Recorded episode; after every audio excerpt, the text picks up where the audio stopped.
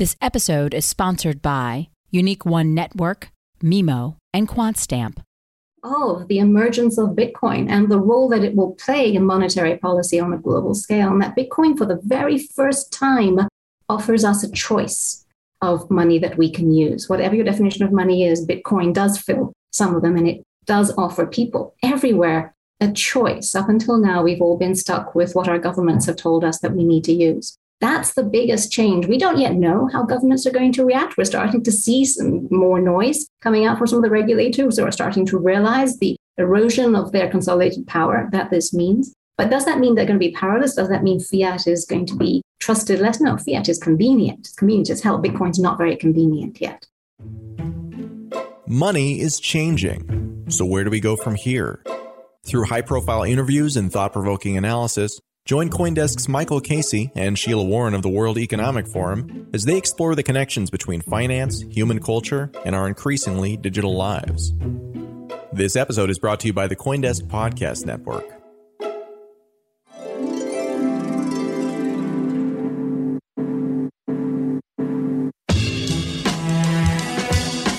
And just a reminder Coindesk is a news source and does not provide investment advice.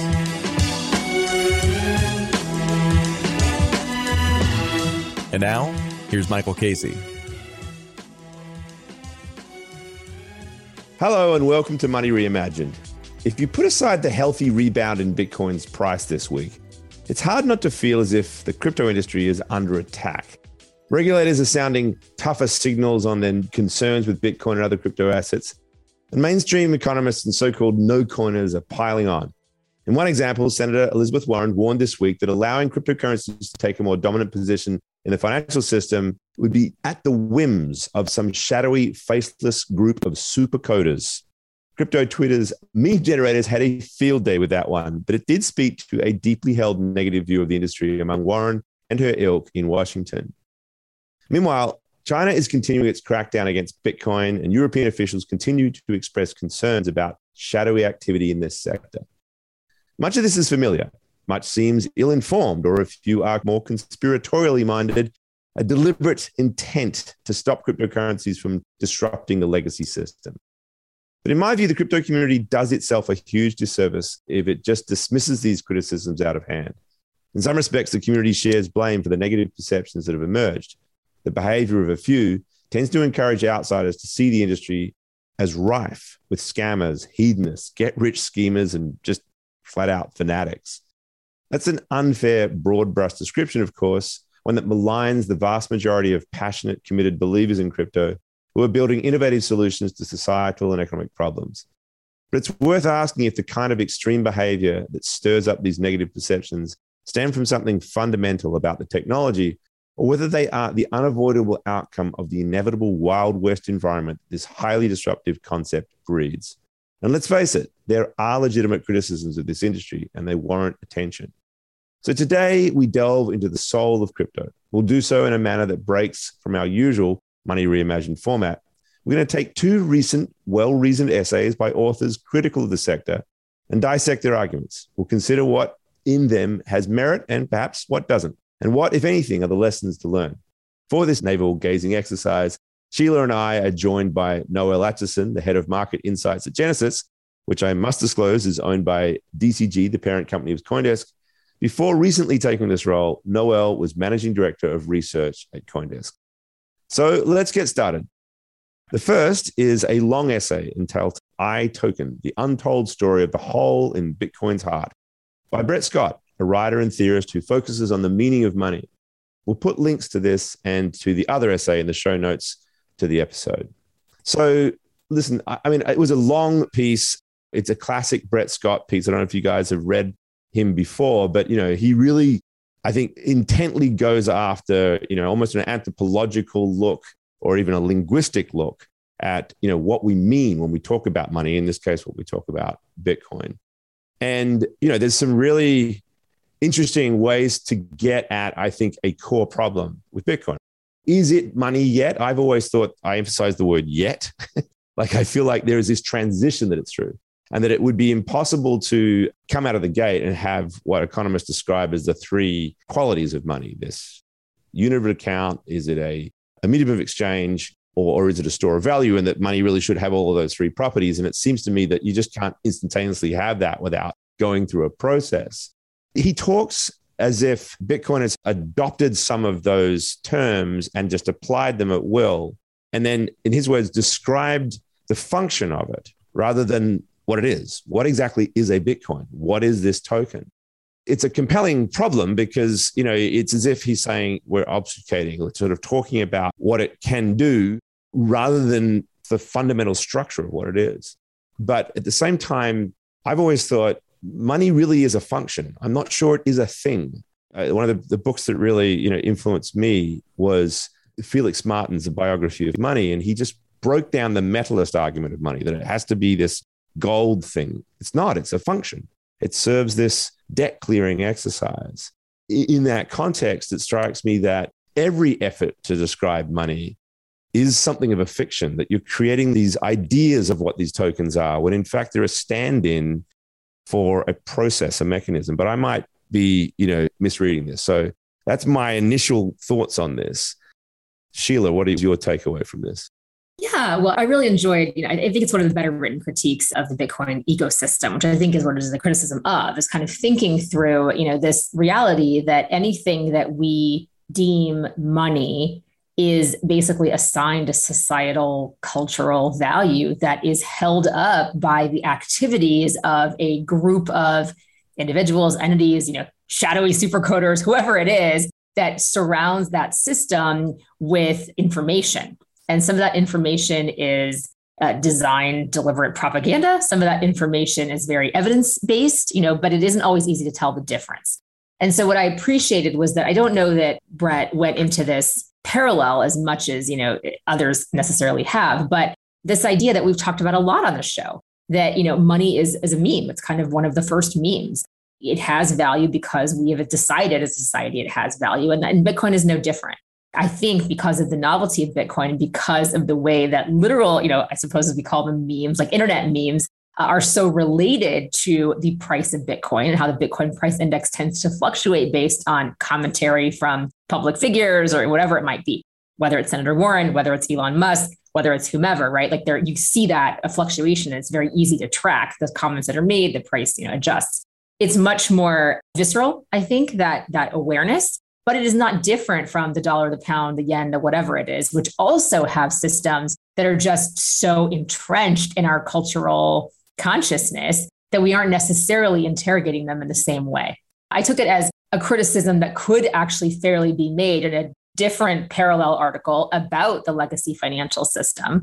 That was what I thought I took away from it. All these systems similarly have this kind of work, let's call it, that's being done to support the value that we provide to these units of account, stores of value, medium exchange, things that we call money. Yeah, I, I, totally agree with everything that you said there, Sheila. I'm going to tease some of them out a bit, though. And, and you both know that I actually love the philosophical pedantry that goes into a lot of the vocabulary that we use in our industry. I've often said that it's one of our big weaknesses. We tend to misuse a lot of words, and that creates constructs that end up hindering us going forward. It's um, you know, should pour one out for the regulators that not only are trying to figure out our vocabulary, but how to fit our vocabulary into their vocabulary and make some kind mm-hmm. of sense of it all. I don't have a problem personally with defining something by its use. In the end, we define a glass by its use. It holds liquid. Now, the difference is we can make many, many glasses, and it's the value is that it holds the liquid that we want it to hold, but it doesn't have any scarcity. Now, Bitcoin has a use. It is actually a technology. So while it does have the value that we ascribe to it, it does also have an intrinsic value. It's a technology, it's a database method that enables you to transfer information from one peer to another peer without going through a central authority. That's an intrinsic technological use. For it to have a lot of value on top of that, yes, that's the value that we ascribe to it. But that doesn't take away from the fact that it has a utility underneath it, just like a glass has a utility. And we will pay more for a glass that we know happen to be very, very few of them, or one that is particularly beautiful. So, describing Bitcoin by its functions, I don't have a problem with that. What I do have a problem with is how we are all just accepting this definition of money that we are told is the definition of money. If it doesn't satisfy the three properties that we all know by heart at this stage, then it's not money. And I'm thinking, well, why? Why are we just accepting this definition? Why can't it be money if it doesn't satisfy all three? Why can't it be money if it doesn't satisfy any of them? Why can't an NFT be money? Why can't a piece of paper that I ripped from my notebook and scribbled IOU on it be money? Money should be the me. Money, as, as you said, Sheila, money is what we deem it to be. Look, this is the essence of it. The question is, how do you transition to it being widely accepted? And, and Brett zeroes in on the idea that the unit of account is the most important one in his mind. I think that's a really compelling argument, right? I, I agree with you, Noelle. Money doesn't have to necessarily have all those three qualities, but like if we're going to talk about something that is universally accepted, then I think it does have to become a unit of account so that when I sell you, I'm going to sell you my laptop and I say its price is, you know, one tenth of a Bitcoin then we're just going to accept that to be the price, right? It's not, I'm saying, hey, it's a few thousand dollars, but pay me in Bitcoin. Those two things are quite different. And so the denominating element there is the real challenge. I think until you get to this wide base of acceptance, it cannot be a unit of account, right? Except within a really small core of community for whom all they're ever going to want is Bitcoin. And so that's the challenge, right? So then how do you go from that small community to a wider community? And I think this is where the language tricks that both of you are talking about kind of come into play. And some of them, I think, do a disservice because they distract and they obfuscate. Others, I think, are just necessary. Right? I mean, and to Sheila's point, all money has gone through this process. I probably overly quote Yuval Harari because I just feel like he really nailed this and talking about stories and human beings and civilization essentially is founded upon our capacity to tell stories. So essentially, fictions that we use as a framework to do things. And in his words, money is the greatest story ever told. What is a dollar, right? What exactly is a dollar? I just wonder whether it would ever be possible for it to serve the function that it does, ultimately also to become a unit of account, if we didn't have in our head this physical representation of a dollar, even though, of course, it's such a tiny piece of the actual money supply that it has become ingrained. And so I think leaping into Bitcoin is difficult because people have got in their heads this need for something physical. If we accept that Bitcoin could be a valuable form of money, and Brett's critical of Bitcoin on all sorts of other levels, but I think for this purpose of this exercise, he's not even criticizing that. He's saying it might be, but how do you get there? What would be the right way to tell a story around Bitcoin such that it could be more accessible to people and they'd understand it? the I don't understand this thing response now, 10 years in, is still the most frequent response you get from normies because it's this leap. What is this digital thing? You know? So, what is the right story that, that should be told? Yeah. And I think that story that we're trying to port over is the story of money. And so I, would love to just get back to Noelle to your point. Like, do we need all three medium exchange, unit of account, and store of value are all three necessary or does one or two or, or are those even the right three are there other things so maybe it's worthwhile just for those of our audience who don't necessarily think about money all day long you know to talk through these three different functions of money standard kind of understood functions of money a bit and how bitcoin specifically is or isn't one of these things and so maybe uh, maybe we start with medium of exchange because that's kind of the easiest one i think for people to understand which is when you think about a barter system, you're just exchanging two goods and you're kind of, I want this, I have this, you know, cheesecake or whatever. I don't really like cheesecake. I have cupcakes. And, you know, Noelle has earrings. And we decided we're just going to trade those things because I have more value in the earrings and she has more value in the cupcakes, whatever it might be.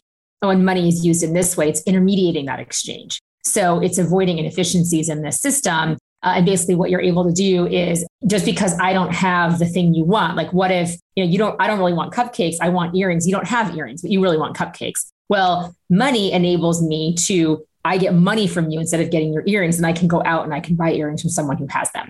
So it provides this alternative to a straight up barter system where you're reliant upon having the exact things that you want at the exact time. And it enables you to go out on the market and find other things that you want. So maybe I'll just hand it over, Noelle, to you to think about, you know, Bitcoin as a medium of exchange, because this is kind of one of the more recognized and accepted functions of, of Bitcoin. But I'll, I'll turn it to you to walk us through that. Absolutely, and I'm going to take that and actually go off on a tangent, which you know I love to do. But but to to that point, it highlights that we don't understand money. I think that is one of blockchain's best gifts it could have given us. And I've said this before that it's not necessarily the answer, but it is a tool that enables us to ask better questions. I used to work in traditional finance and I thought I understood money. It turns out I was conflating money with numbers and I just, all I knew how to do was just move it around. To me, that was money. Money were numbers on my screen. And it wasn't until I discovered Bitcoin that I understood that I didn't even bother to question what we were doing. It was just what you do. And I know for a fact that my former colleagues and most of the people in traditional finance today are not asking those important questions, which in the uncertain times in which we live, now more than ever, is a very, very important thing to do. It's only by asking better questions that we are going to arrive at better answers. We don't know what that is yet. Maybe it's Bitcoin. I actually don't think Bitcoin is going to be the money that we are going to end up using. We'll get to that, I imagine, later on in this conversation. But uh, going back to what you were saying, Michael, about the understanding what it even is, I do hats off to you for what you've done at Coindesk for convincing everyone to no longer use those stock photos of physical bitcoins to illustrate stories of bitcoins. That always used to drive me mad. And, and this is a, a, a, shout out to all other crypto media. Please stop using those photos because all that they do is reinforce the idea in our heads that Bitcoin is physical money. And that may be easy, but we're not here for easy. And the more that we entrench that image, the more we're going to, in the end, confuse the readers that we are trying to introduce to this entirely new concept. Good point. At the end of the day, like the way I think about crypto generally and blockchain as well, you know, is that it is the protocol system for value exchange that is needed for the digital age. And the digital age, by definition, is not physical. So maybe this problem is as much about how society itself transitions to an understanding of what digital means. This whole conversation around NFTs is part of this problem because people are like, well, like, what is the NFT? They think of the art on the screen as being the thing. And of course, the NFT is not that. It's a signed certificate of authenticity to the creation in a digital form of that asset at one point. And therefore, people are sort of still grasping for the idea well, how do I take my Beeple and, and put it somewhere and do something with it as if it's physical? But remember the classic story of the Rai stones. And by the way, Sheila, and we've only gone through one. We'll try to get to store of value in a moment. But um, the, Rai, the, we'll the Rai stones, which every sort of every time you go down to money, you starts talking about Rai stones and the island of Yap. And so, and I'm even not going to tell the story directly to allude to the one thing that struck me most about it was the story that you often hear people discover that one of the stones fell into the ocean and sank there, and it was still recognized as being a form of money held by the owner of that stone. And then you realize that these tokens are just tokens. They are not the money. They are not the thing at all. They are a device for recognizing. And by the way, if we can all agree that that balance is there, that this wealth is there, then you don't even need the stone. So you just need a ledger. You need something to keep track of that. And that ledger, by the way, just could be in your heads, as it kind of was in the case of the people of Yap. But it's going to get more and more sophisticated. So we need a recording device for that. And that's kind of what blockchain is.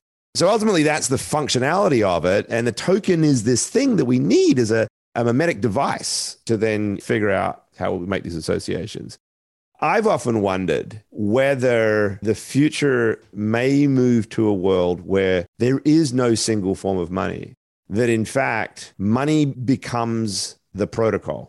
You imagine a world where everything is bartered, but there is infinitely perfect pricing on that, right? It's it's an unimaginable world because that's the problem. It's like we don't know what the going price of this table or this table is or what it is. But if you could imagine the level of bandwidth and informational power that could bring that together, then you could argue that there's never a need for an actual intermediating value in there anymore. It's just literally that I'm going to sell you a quarter of my table in return for a fifth of your laptop and we'll all understand what that is and that transaction of ownership will take place. And the protocol that's actually managing that in a decentralized way is mm-hmm. the money right? So there's like so many different ways you could twist it because it's all an invented system.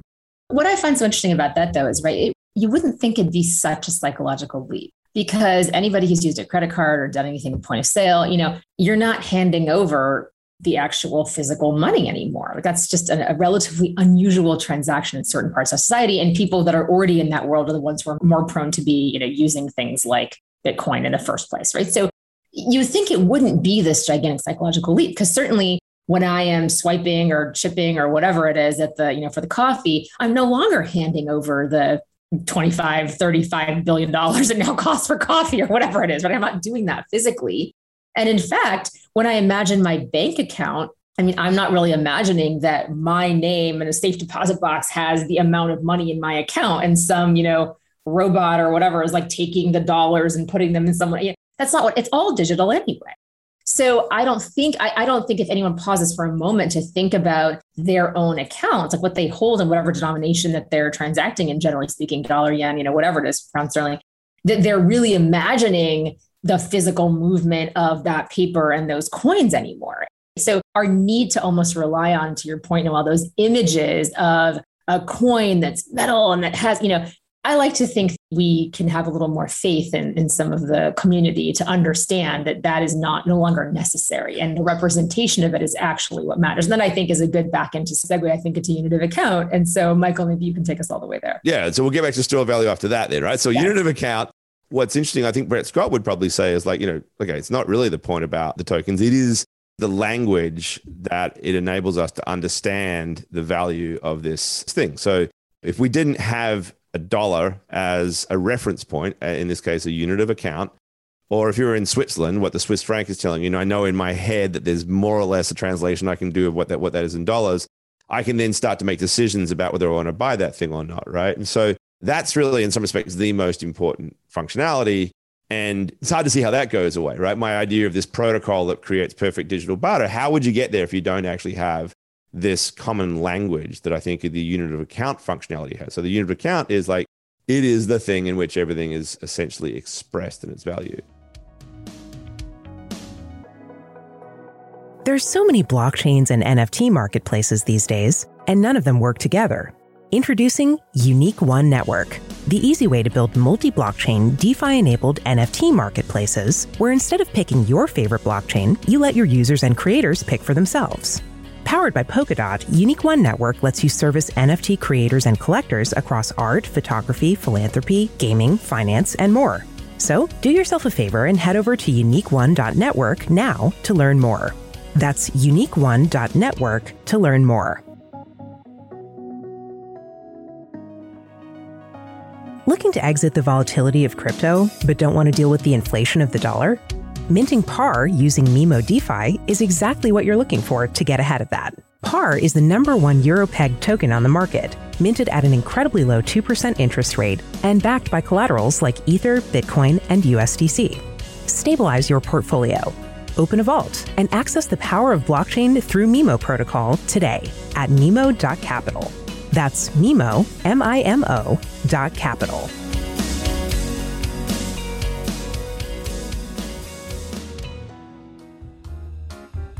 After climbing 1,400% in total value locked last year, DeFi continues to quickly innovate over traditional finance and is on track to become the financial infrastructure of tomorrow.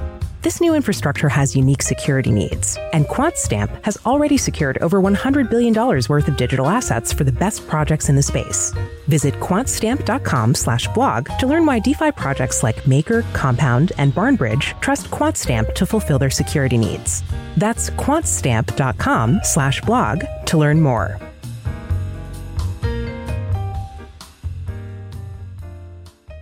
I do want to throw it to Noelle, but I just why don't we just put store of value out there because I think this is a good one for you, Noelle. I mean, this is where the Bitcoin community make the argument that that's the first use case, if you like, of Bitcoin. That in fact it's a process that starts as a store of value and essentially becomes accepted for this, and then it moves into being so widely accepted for its value that you start to use it as a medium exchange, then ultimately unit of account and that we're at that phase right now and that the bitcoin has that value because it is a proxy for digital gold. It is a digital version of this scarce asset that i want to hold. And that's a compelling argument. What brett scott says is that there's a confusion between the concept of price and value because uh, bitcoiners will talk to the fact that the price keeps rising 33000 you know 40000 whatever it was just recently got to 65 and then that says look it's got value. But he'll say no that's price. That's not value and so, what are you holding as a store of value? You're holding this thing that has this volatile price. And yes, you've made money, if you've been holding it for quite a while. But I'm just not quite sure that's any different from thinking about gold in the same way, right? Because I think that only reason I'm going to hold gold is as something that I think is going to hold a relative monetary alternative value to what my stocks are. And no one, you know, would dispute that gold is a store of value. That's a widely held concept. So I always see that this is in a transition. That of course it's volatile right now because that store of value process is still a long time to go before people accept it widely.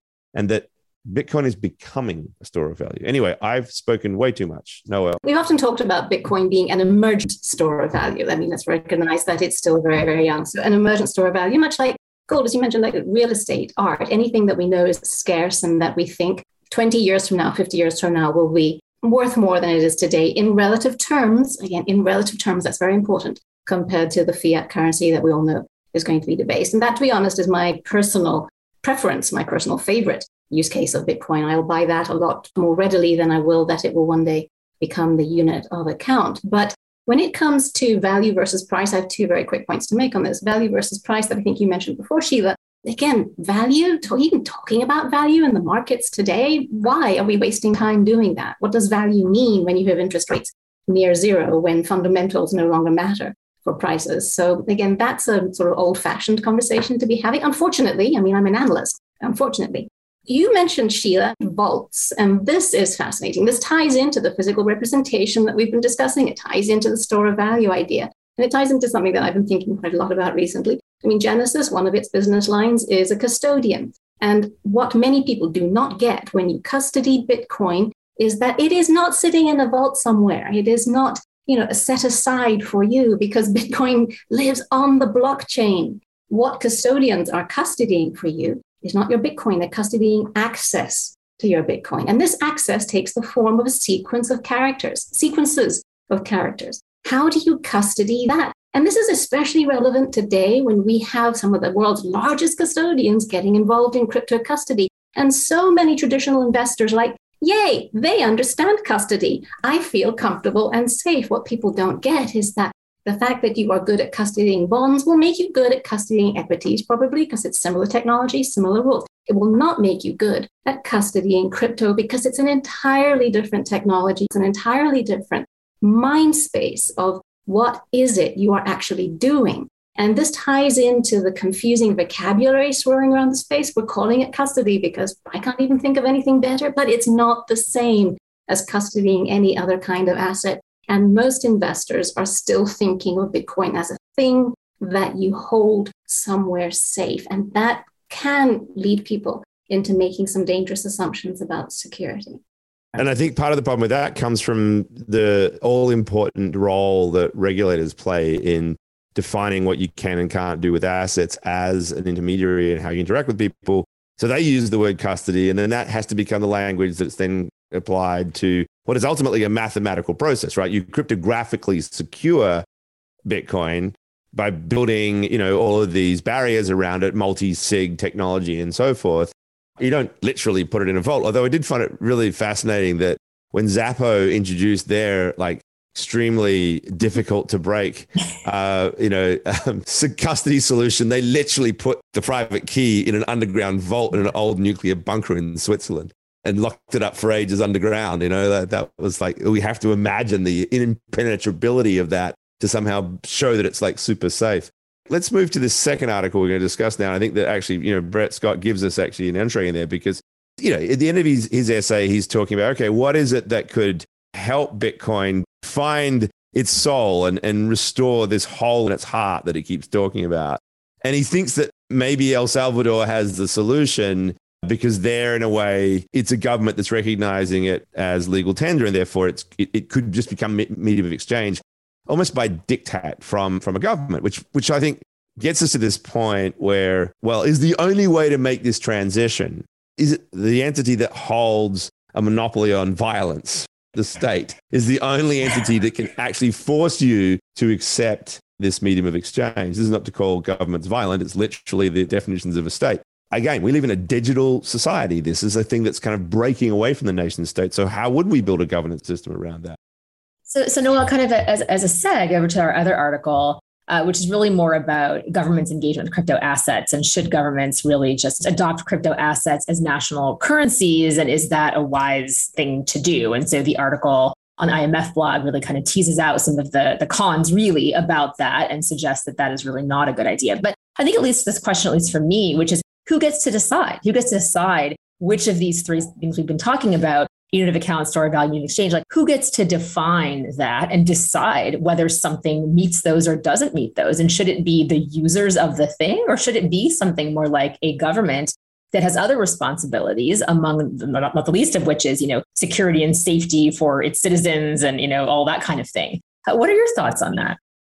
I thought so that this depends on who you are, how you answer that question. For instance, uh, while, as you mentioned, the role of governments to protect the consumers, they're going to do that. They can do that through regulation, and regulation needs definitions. I mean, the basis of regulation is very detailed definitions, whether something is or isn't something that falls under this or that rule. So they need those definitions, and they're going to rely on those. But the market is going to do what it's going to do anyway. We're seeing an emergence, the flourishing, if you like, of metaverse economies where you have avatars that are exchanging for huge sums. I was looking at some of the NFT platforms today. NFTs, pursuant to your point earlier, uh, Sheila, are a representation of value that is entirely imbued by us. We happen to really like this particular bored monkey or board ape or whatever. I mean, like I'm a bit behind here. And we are willing to pay $20,000 for it. There were tons of them changing value around about that time. But then if we exchange that for something else in a video game, that is a type of medium of exchange as well as a store of value.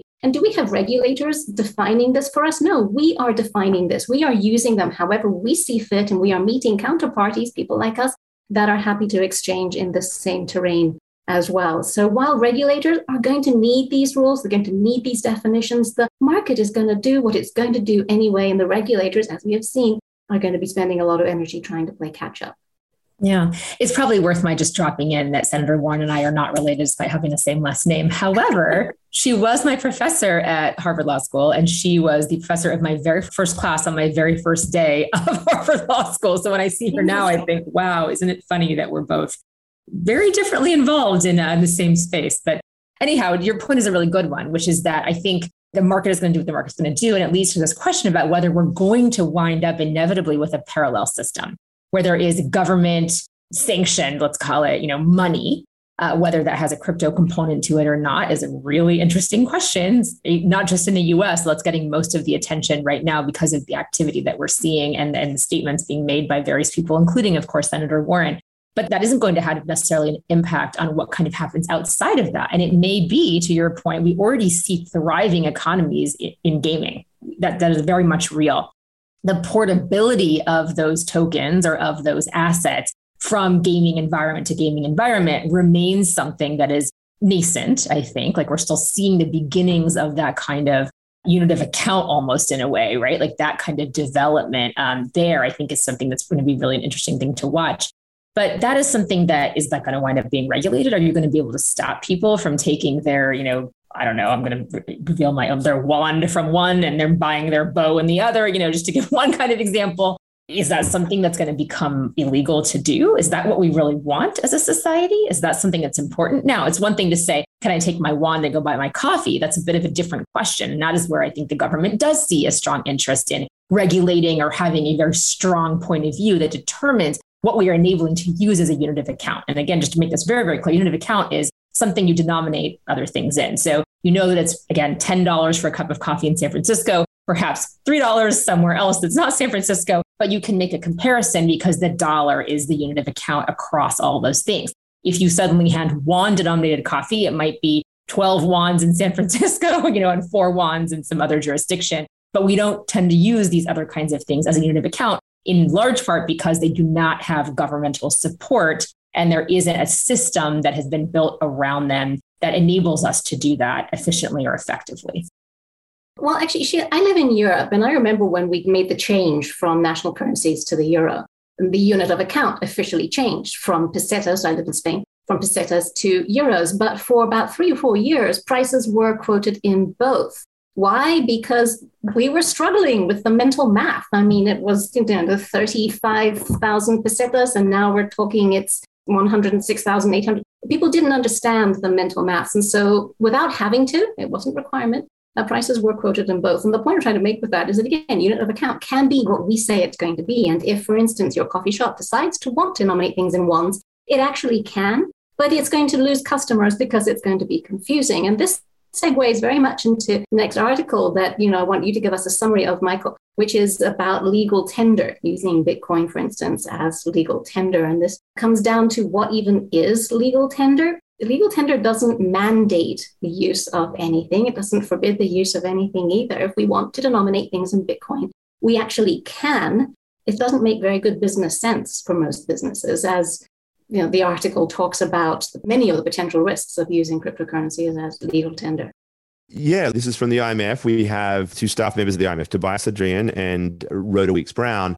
And they're coming out and talking about this prospect of governments choosing Bitcoin or other crypto assets as their own national currency. And they're saying no. The title says a step too far. And the you know elephant in the room here that does not get a single mention of the article, interestingly, is El Salvador, which is doing just this. And it, well, at least it's not certainly choosing it as the national currency per se, but it's making Bitcoin legal tender. Now, El Salvador currently uses the dollar. It doesn't have its national currency, partly because of the failure of its previous fiat currencies.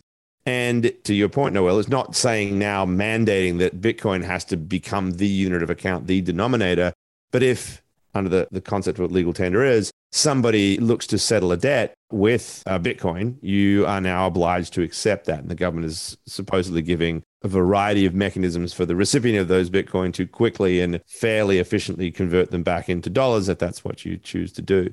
But the IMF, Adrian and Weeks Brown are telling us that this is not a good idea because of the volatility associated with it. They talk about financial integrity could be undermined. There's uh, anti money laundering, all the stuff we've heard a lot about in, in the Bitcoin criticism world. And the thing that gets me about this, though, is it's once again saying, look, this isn't going to work because Bitcoin has these qualities that don't meet the definition of what money should be. It's too volatile. It doesn't have this status of integrity that, that supposedly a government would impose on it. And it sort of establishes the ground rules around which you judge something.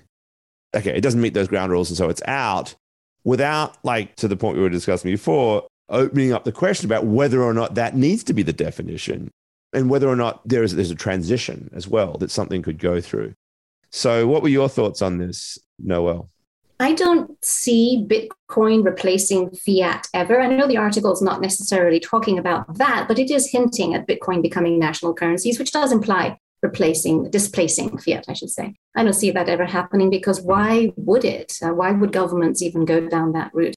even discussing it, it's a healthy article actually, in that it does sort of shed a bit of, throw a bit of cold water on the excitement that many in our community started to feel when El Salvador made their announcement. The price didn't seem to move very much, which I guess shows a touch of realism. But so it's a healthy approach. However, it overlooks the main point of the emergence of Bitcoin and the role that it will play in monetary policy on a global scale. And that Bitcoin, for the very first time, offers us a choice of money that we can use. Whatever your definition of money is, Bitcoin does fill some of them and it does offer people everywhere a choice. Up until now, we've all been stuck with what our governments have told us that we need to use. That's the biggest change. We don't yet know how governments are going to react. We're starting to see some more noise coming out from some of the regulators who are starting to realize the erosion of their consolidated power that this means. But does that mean they're going to be powerless? Does that mean fiat is going to be trusted less? No, fiat is convenient. It's convenient as hell. Bitcoin's not very convenient yet. However, I was looking at the Lightning Network figures today since the El Salvador announcement. The number of channels has ticked up. The amount that is stored on these channels has ticked up. Has it shot up? No, but then again, the technology is still young. There was a sea change, I think, what we saw in El Salvador, not least for the conversations like this paper that it has triggered, not so much the actual use, but that we are asking different questions.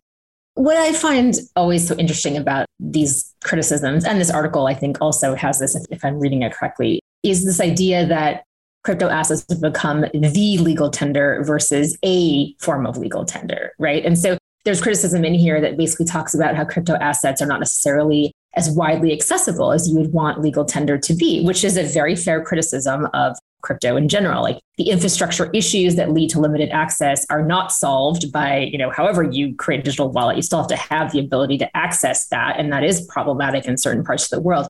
Nevertheless, to your point, Noelle you know, it is fascinating to me that it's always posed as this all or nothing thing. Bitcoin or fiat, right? Crypto assets or as legal tender And I'm curious why you think it tends to be so extreme, you know, e- even from authors like here at the IMF, right? At least, again, I'm reading a little bit into this piece, but that just seems like a very odd approach to take, given that we know that in many, to your point, the pesetas and the euro, like for a period of time, there actually was acceptance in both of those currencies while the transition was made.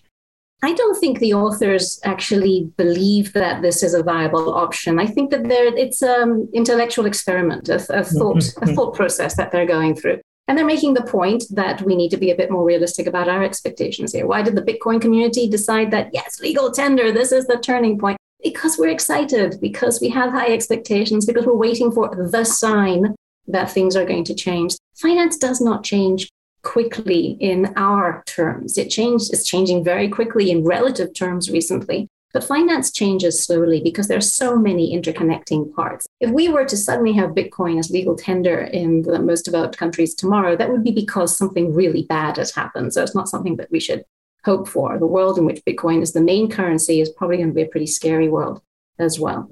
It comes down to choice. The intellectual experimentation and the debates that are swirling around that right now are, are the main feature. And it's just the beginning as well. Bitcoin was the first, it's the largest, it's in what most of us believe to be the safest, the most secure, but it's not the only thing. Stablecoins are, are going to be a bigger thing in individual transactions, retail level transactions going forward, especially with some of the innovations that's happening. And this debate is all happening against a backdrop of progress, progress, steady progress towards central bank digital currencies, which most of us now accept are an inevitability rather than a when rather than an if. And, and so the why now? Because the macro confluence of events is converging on this becoming a reality very soon, and certain rules do need to be set from the regulator's point of view, and certain expectations need to be managed from those of us that are building this industry. I wonder whether the, the article, though, almost asks the least interesting question. I think it is exceedingly unlikely that a government would truly adopt crypto asset as the national currency. Again, I don't think that's what El Salvador is doing. I think they're trying to find a way to get around their dependence on the dollar. But at the end of the day, the dollar they know is going to be continuing to be, you know, the unit of account, the main medium of exchange, and so forth. And maybe one day they'll get enough recovery that they'll start printing their own money again of some sort. I don't know. However, the thing again that I think is most interesting about Bitcoin and, and, crypto generally is that it is a new governance system for value exchange in a digital economy that almost by definition transcends nation states. Now, it doesn't. We're all still bound by the rules of the governments in which we live. But we recognize that so much that happens in the digital realm is cross jurisdictional, is transnational, is kind of borderless and that because of the you know identity challenges that come with that and therefore sort of which nation state do you actually belong to when you're on the internet? The classic joke on the internet nobody knows you're a dog. Do we need a a borderless digitally native form of currency that isn't beholden to the whims of any particular jurisdiction? And that doesn't mean that it becomes the currency of the world but maybe that there has to be some unit of account that starts to exist within that digital system a lot of the stuff that we've been talking about today is is like for the failings of the human brain, right? You were talking, Noelle, about the mental math that was difficult to go from pesetas to euros. A highly powered computer, or any computer for that matter, just simply doesn't have that problem. It'll immediately make the translation, right? So, in a world, for example, where micropayments are being made by just browser plugins around the world to pay for access to uh, different articles and it doesn't matter where you are, you're paying some website, the producers are based in Macedonia, but you're in Thailand. The currency can become Bitcoin because neither you nor the actual website producer even thinks twice about the fact that the little sats that are being paid for this process are being calculated in a kind of a very sort of general way by a computer. Outside of the challenges of, of a nation state and also of the human brain, there is this sort of digital economy that functions at high speed with potentially sort of micro transactions of value. When we get into that realm, why couldn't it be Bitcoin or something like it that happens to exist in a way that's transcending that? Yeah, I mean, a lot of different thoughts. You know, I think that part of what the money is meme or Bitcoin is meme, the consequence of that is that we are so reactive to what we perceive as an ecosystem is to be gaining traction with whoever the audience might be. And, and currently, the audience is primarily, you know, US regulators and US politicians, right? So the rhetoric around this topic area is kind of adjusting in reaction to what is perceived as kind of the most high value target audience in terms of the future of this entire technology. But over the course of time, we saw very different rhetoric when it was tech billionaires who were kind of the target audience for this. My hope is that at some point, uh, we will get back to focusing on users, user adoption of these various different opportunities uh, that exist within the ecosystem, whether it's NFTs, whether it's Bitcoin itself, you know, whatever it might be. And thinking about when we go back to those three functions of money, which of those is actually proving to provide the most real life, on the ground, tangible value to users of these systems? And how do we support with the memes, the rhetoric, the conversations, the articles, the criticism, whatever it is, the further development of whatever is proving to kind of have the most value. Now, what I think is really interesting to your point, Michael, about the kind of wrong focus is how do you measure, you know, that value, right? Like how do you actually measure what is moving and what is it that we care about measuring? You know, and a lot of what we measure is, of course, we observe the Bitcoin price index and we say, oh, look, that thing is happening there. Look, suddenly it's, it's going in this direction. That means X, Y, and Z to kind of loop back to Brett's article that only has certain indicative value. And that value is not really high when it comes to what I'm talking about, which is what are people doing with it? Well, the price is often quite unrelated to what people are actually doing with it. And if anything, it's orthogonal in some cases to what people are actually doing with it. So, how do we get away from what we've anchored on, which is the price, and avoid in doing that with the wrong meaning, right? Or assuming that it reflects the meaning that many of us actually do care about, um, which is not, you know, I don't know what the value of my account is looking in terms of fiat dollars but how do we think about, you know, creating new metrics around that? And this is something, as you know, Michael, we care a lot about here at the Forum. We're thinking about, you know, not just in the ESG context, but metrics in general. How do you demonstrate social value from these opportunities? Which I think is what many of us believe. You know, financial inclusion is one very focused upon use case, but there are many others as well. How do we get to measurement around those opportunities to kind of demonstrate that this is actually improving people's lives, improving the state of the world in ways that are really important and will carry forward for generations.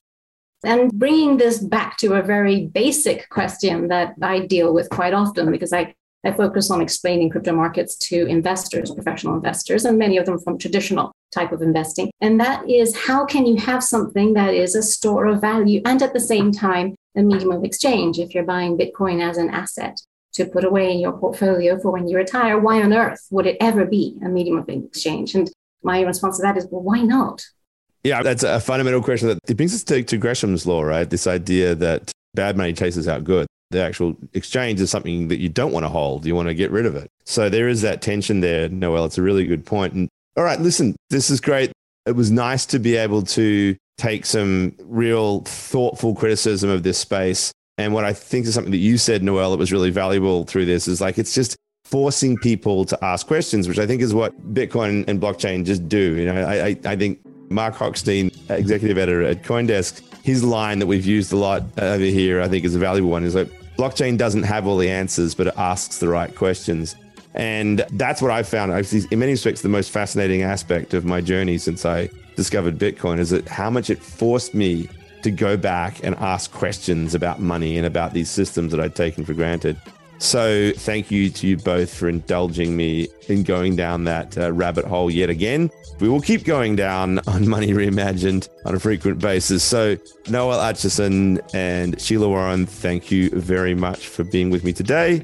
Everybody, stay tuned. Come back next week for another edition of Money Reimagined. I'm Michael Casey. Thanks for being with us. Bye. You've been listening to Coindesk's Money Reimagined. This episode features Sheila Warren, Michael J. Casey, and Noelle Acheson. Our theme song is Shepherd, and this episode was produced and edited by Michelle Mousseau with announcements by Adam B. Levine. Have any questions or comments? Send us an email at podcast at Coindesk.com or leave us a review on your favorite podcast player. And from all of us at Coindesk and the Money Reimagined team, thanks for listening.